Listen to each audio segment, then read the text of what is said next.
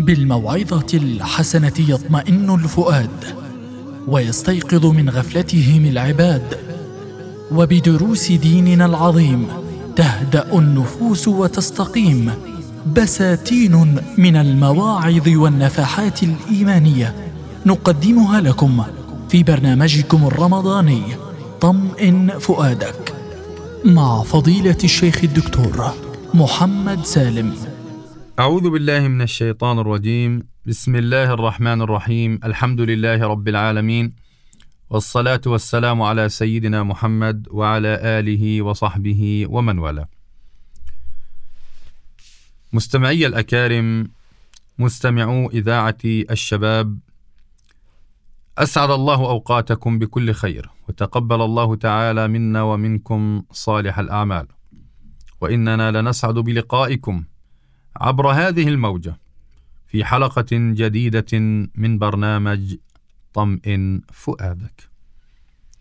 لنتحدث في ظلال موضوع مهم مرتبط ارتباطا وثيقا بثقافاتنا وسلوكياتنا وله أهمية كبيرة في حق الفرد والجماعة إنه موضوع الوفاء. الوفاء بالعهد. فالوفاء بالعهد هو اتفاق والتزام بين شخصين أو أكثر ويجب الالتزام بالعهد فهو من الصفات الأخلاقية الكاملة التي تدل على مكارم الأخلاق عند الإنسان. يعرف الوفاء بالعهد على أنه تنفيذ العهود وعدم النكوث بها ويتوقف العهد على إبرام عقد أو إعطاء عهد.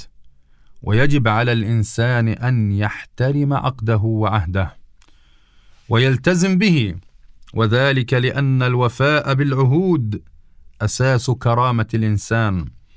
فالوفاء بالعهد صفة من صفات العظماء وإحدى الصفات ومكارم الأخلاق التي أمر بها الله تعالى وأمر بها النبي صلى الله عليه وسلم.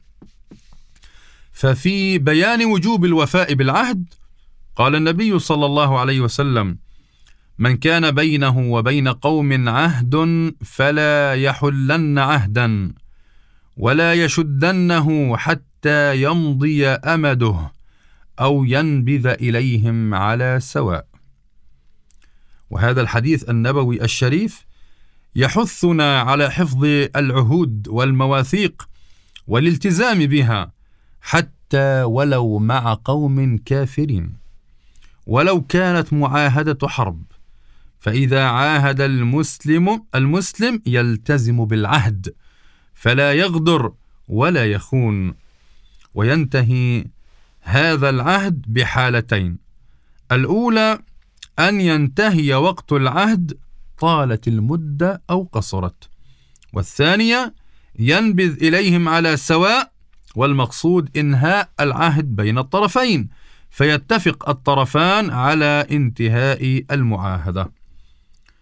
وحذرنا النبي صلى الله عليه وسلم أيما تحذير من نقض العهود وترك الوفاء بها.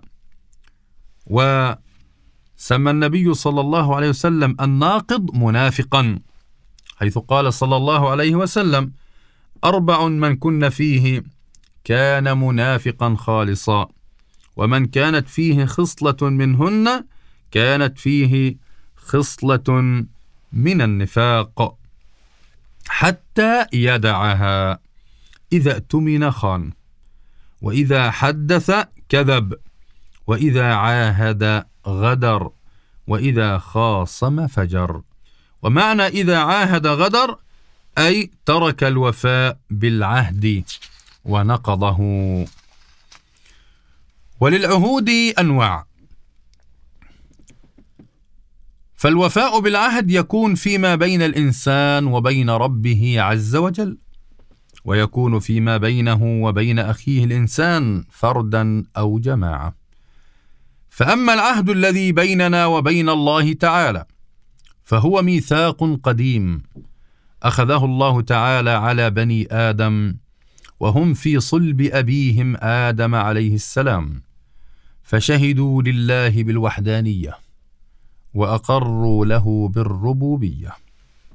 قال الله تعالى واذ اخذ ربك من بني آدم من ظهورهم ذريتهم واشهدهم على انفسهم الست بربكم؟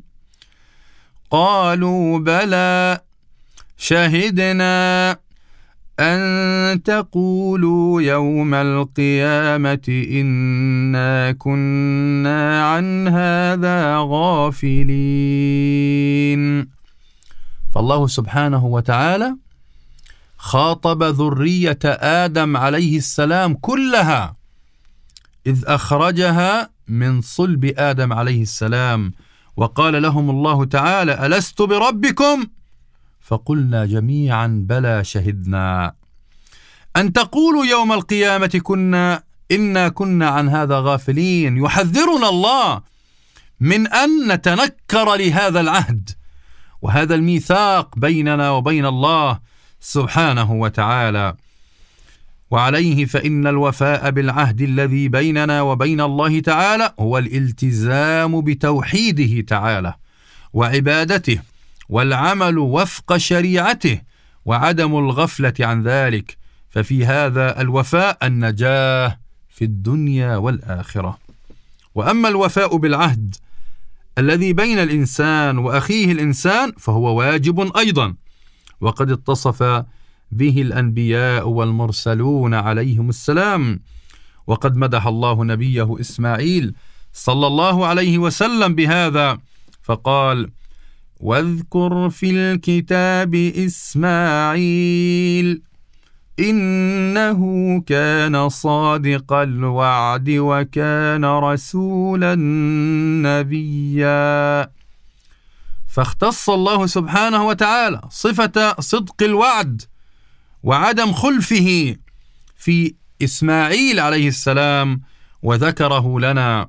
ذكره لنا ولأجيال الأمة إلى يوم القيامة دلالة على أهمية الوفاء وصدق الوعد وعدم خلفه. وللوفاء أيها المستمع الكريم صور عديدة. منها التزام المسلم بالعهد الذي بينه وبين غيره من العباد.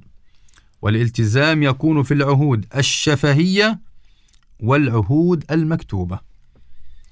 ويكون الوفاء بالعهد بعدم نقض العهود والأيمان. والله تعالى يقول يا أيها الذين آمنوا أوفوا بالعقود أوفوا بالعقود وعدم نقضها. ويكون الوفاء بالعهد بالالتزام بعقود الزواج وهي أحق العهود التي يجب الالتزام بها. حيث جاء في الحديث النبوي. قال صلى الله عليه وسلم أحق الشروط أن توفوا به ما استحللتم به الفروج. فهذا القول النبوي دليل وتوكيد على الوفاء بحقوق الزوجية لما للوفاء بها من آثار عظيمة تعزز استقرار الأسرة واستقرار المجتمع.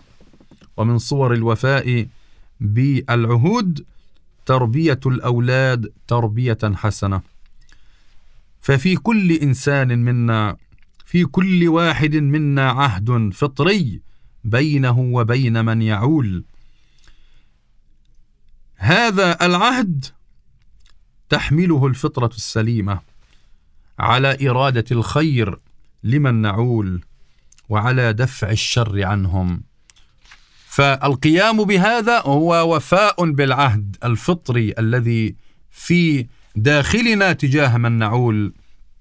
ومن صور الوفاء أيضا الوفاء بحقوق الجيران وعدم إلحاق الضرر والأذى بهم. فلا تستباح حرمة الجار ولا ينال من عرضه ولا يستحل من ماله. وفي الحديث يقول النبي صلى الله عليه وسلم والله لا يؤمن. والله لا يؤمن والله لا يؤمن. قيل ومن يا رسول الله؟ قال الذي لا يأمن جاره بوائقه. يا لطيف. الذي لا يأمن جاره بوائقه هذا لم يؤمن. الإيمان الذي يريده الله سبحانه وتعالى. ومن صور الوفاء بالعهود الوفاء بحقوق المسلمين العامة. المتمثلة بإفشاء السلام وإجابة الدعاء والنصيحة وتشميت العاطس وزيارة المريض واتباع الجنائز والقيام بالمهام المتفق عليها بين العامل ومشغله وبين الموظف الموظف ونظام عمله بخدمة الجمهور على الوجه الأكمل. هذه كلها أمانات وهذه كلها عهود ومواثيق بيننا وبين الناس وأن نحفظ أسرار الناس وأسرار العمل وأسرار العاملين وأسرار المتعاملين. فكم من المعاملات التي تحتاج إلى ضبط وإلى وإلى ستر عن الآخرين؟ فهذا كله من الوفاء بالعهود التي بيننا وبين المشغلين سواء في الإطار العام الحكومي أو في الإطار الخاص. وأيضا من صور الوفاء بالعهود عدم نكث العهود مع الآخرين ويتمثل ذلك بعهود الهبات والصدقات والمعونات وزيادة الأجور وإنجاز الأعمال وقضاء الحواجز.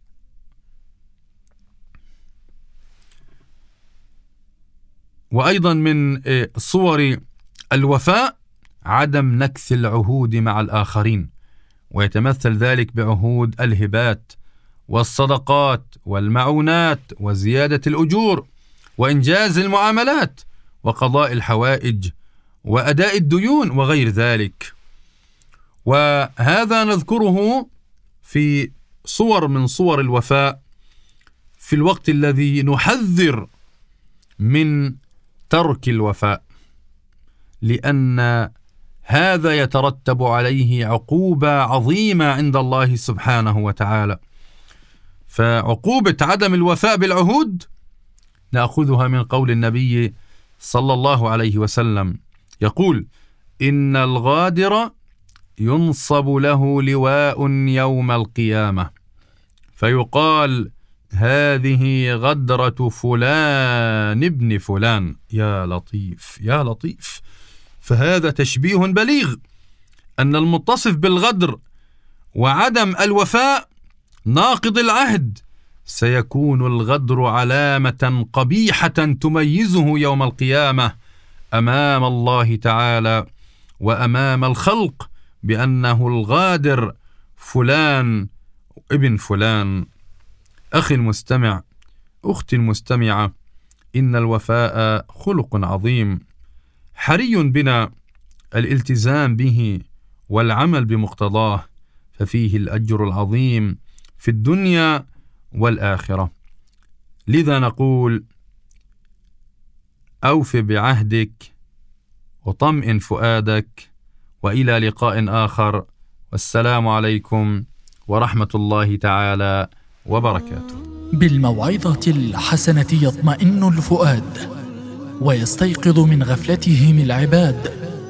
وبدروس ديننا العظيم تهدأ النفوس وتستقيم. بساتين من المواعظ والنفحات الإيمانية نقدمها لكم في برنامجكم الرمضاني طمئن فؤادك. مع فضيلة الشيخ الدكتور محمد سالم.